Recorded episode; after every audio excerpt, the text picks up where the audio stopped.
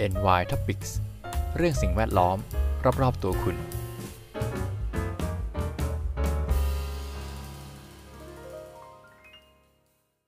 สวัสดีครับยินดีต้อนรับเข้าสู่รายการ NY Topics กับผม พีทันสถิตครับ หลังจาก EP ที่แล้วนะผมพูดถึงเรื่องภาวะโลกร้อน แล้วก็มีเกริ่นคำศัพท์คำหนึ่งก็คือคำว่าความหลากหลายทางชีวภาพ หรือว่า biodiversity วันนี้ผมก็เลยอยากจะมาขยายความเพิ่ม แบบสั้นๆนะครับ เพราะว่าเรื่องนี้จริง ๆ แล้วมันค่อนข้างจะมีรายละเอียดอย่างที่กล่าวไปนั่นแหละใน EP ก่อน ก็มาพูดให้ฟังคร่าวๆแล้วกันนะครับ ว่ามันเกี่ยวกับอะไรคำศัพท์คำนี้นะครับหลายท่านอาจจะเคยได้ยินตอนเรียนอยู่ประมาณมัธยม 6 นะครับ ในวิชาชีววิทยา มีคำศัพท์คำนี้ปรากฏอยู่ ซึ่งความหลากหลายทางชีวภาพเนี่ยหมายถึง การมีสิ่งมีชีวิตหลายชนิดพันธุ์ในระบบนิเวศอันเป็นแหล่งที่อยู่อาศัย ซึ่งมีมากมายและแตกต่างกันอยู่ทั่วโลก บ่งได้เป็น3ระดับได้แก่ ความหลากหลายทางพันธุกรรม ความหลากหลายทางชนิดพันธุ์ และความหลากหลายทางระบบนิเวศ มาขยายความทีละหัวข้อนะครับว่ามันคืออะไรกันบ้าง ความหลากหลายทางพันธุกรรมเนี่ยหรือว่าเจเนติกก็คือลักษณะทางพันธุกรรมที่ได้รับการถ่ายทอด ทางยีนส์อยู่ในสิ่งมีชีวิตแต่ละชนิด ส่งผลให้สิ่งมีชีวิตเดียวกัน มีลักษณะที่คล้ายหรือแตกต่างกันออกไป เช่น ในมนุษย์เนี่ยอาจจะมีคน ผิวสีแตกต่างกัน มีตาสีต่างกัน หรือว่ามีผมหยิกผมตรง ต่อไปก็คือความหลากหลายทางชนิดพันธุ์หรือ species พันธุ์สัตว์หรือพืชที่แตกต่างกัน เช่น มีต้นมะพร้าว มีต้นไทร ต้นทานตะวัน ปลากระพง ปลาแซลมอน โลมา ฉลาม แมววิเชียนมาศ แมวสฟิงค์สุนัขพันธุ์ชิบะ สุนัขพันธุ์พุดเดิ้ล และอันที่3อันสุดท้ายคือความหลากหลายทางระบบนิเวศ หรือว่า ecosystem ก็คือระบบความสัมพันธ์ระหว่างสิ่งมีชีวิตกับสิ่งแวดล้อม ในพื้นที่หนึ่ง ซึ่งแตกต่างกันในแต่ละพื้นที่ ทีนี้ความหลากหลายแต่ละแบบเนี่ยมันมีข้อดียังไงบ้างนะครับ ที่เราเห็นได้ชัด ผมขอยกตัวอย่างด้านเจเนติกหรือว่าพันธุกรรมนะครับ โรคบางประเภทนะครับ ที่มีแนวโน้มที่จะเกิดในคนบางกลุ่มมากกว่าคนอีกบางกลุ่มนะครับ ผมยกตัวอย่างนะครับ สมมติโรค มะเร็งผิวหนัง มีแนวโน้มที่จะเกิดกับคนผิวขาวมากกว่าคนผิวเข้มเป็นต้นนะครับ ต่อไปเป็นความหลากหลายทางชนิดพันธุ์หรือว่า species ก็คือคนบางคนชอบกินปลาแซลมอน บางคนชอบกินปลากระพง อันนี้จะเป็นเรื่องรสนิยมหรือว่าความชอบ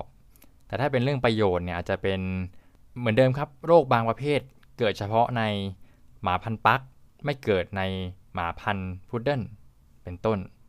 แมวที่นำมาเลี้ยงในบ้านไม่มีขนาดใหญ่เท่ากับแมวที่อยู่ในป่า หรือว่าสปีชีส์ที่ใกล้เคียงกันอย่างเสือ ต่อมาเรื่องระบบนิเวศ ระบบนิเวศนั้นมีหลายแบบ เช่น ป่าดิบชื้น ทะเล ภูเขาสูง ที่มีหิมะ ภูเขาไฟ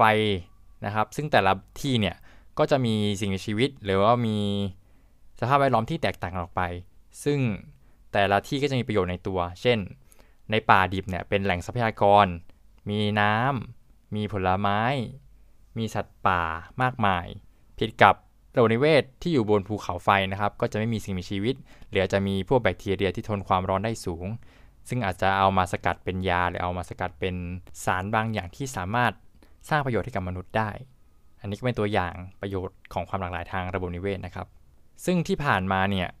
จากที่ทราบกันดีนะครับว่า ระบบนิเวศเนี่ยถูกรบกวนได้ง่ายมาก แล้วก็จะกระทบกับความหลากหลายทางชีวภาพ ไม่มีใครประเมินค่าได้เลยนะครับ เรื่องความหลากหลายทางชีวภาพเนี่ยว่า ถ้าเกิดว่ามีเหตุการณ์เกิดขึ้น กระทบกับความหลากหลายทางชีวภาพแล้ว จะเกิดผลเสียเป็นมูลค่าเท่าไหร่ ผมขอยกตัวอย่างหนึ่งในสมัยก่อนนะครับ ภาคกลางเนี่ยมีกวางผาแล้วก็สมันเนี่ยเป็นจำนวนมาก ทีนี้จากการที่ภาคกลางเนี่ยเป็นพื้นที่ลุ่มน้ำแล้วก็มีการทำนาข้าวทำไร่มากขึ้น ทำให้สภาพแวดล้อมที่เคยเป็นป่าที่เป็นที่อยู่อาศัยของกวางผากับสมันเนี่ยหายไป แล้วก็ถูกปรับเปลี่ยนให้กลายเป็นพื้นที่นาอย่างที่กล่าวไป ทีนี้พอเป็นที่โล่งเนี่ยชาวบ้านก็เห็นตัวกวางผาได้ง่าย ก็จับไปเป็นอาหารบ้างจับไปทำเป็นเครื่องประดับบ้าง เพราะเขามันสวยงาม ก็ทำให้กวางผาแล้วก็สมันเนี่ยลดจำนวนลงจนสูญพันธุ์นะครับ ก็เป็นสัตว์สงวนของไทย ซึ่งสูญพันธุ์ไปแล้วละในปัจจุบัน ถึงแม้ว่าการทำนาข้าวทำไร่ในภาคกลางเนี่ยจะทำให้เกิดอาชีพทำให้เกิดรายได้ แล้วก็เศรษฐกิจที่ดีให้แก่ประเทศชาตินะครับ แต่ก็ต้องแลกมากับสิ่งมีชีวิตที่หายไปแบบนี้ ไม่รู้ว่าจะคุ้มค่ากันหรือเปล่า แต่มันเกิดขึ้นไปแล้วแล้วก็มันแก้ไขอะไรไม่ได้นะครับ ก็เป็นตัวอย่างหนึ่งของการกระทำของมนุษย์ที่ส่งผลกระทบต่อความหลากหลายทางชีวภาพที่เกิดขึ้น ในทำนองเดียวกันกับ EP ก่อนนะครับ เรื่องการปลดปล่อยก๊าซเรือนกระจกก็ส่งผลกับ ความหลากหลายชีวภาพ เช่นกัน ไม่สามารถประเมินค่าได้ แล้วก็ไม่รู้ว่าจะเกิดอะไรขึ้นในอนาคต ก็ฝากไว้ให้ทุกท่านลองพิจารณาดูนะครับ ว่าการกระทำแต่ละอย่างของเราเนี่ยมันส่งผลยังไงบ้าง อาจจะช่วยควบคุมไม่ได้ทั้งหมด แต่ก็ตระหนักไว้สักเล็กน้อยนะครับว่าปัญหาสิ่งแวดล้อมทั้งหมดครับมันจะย้อนกลับมา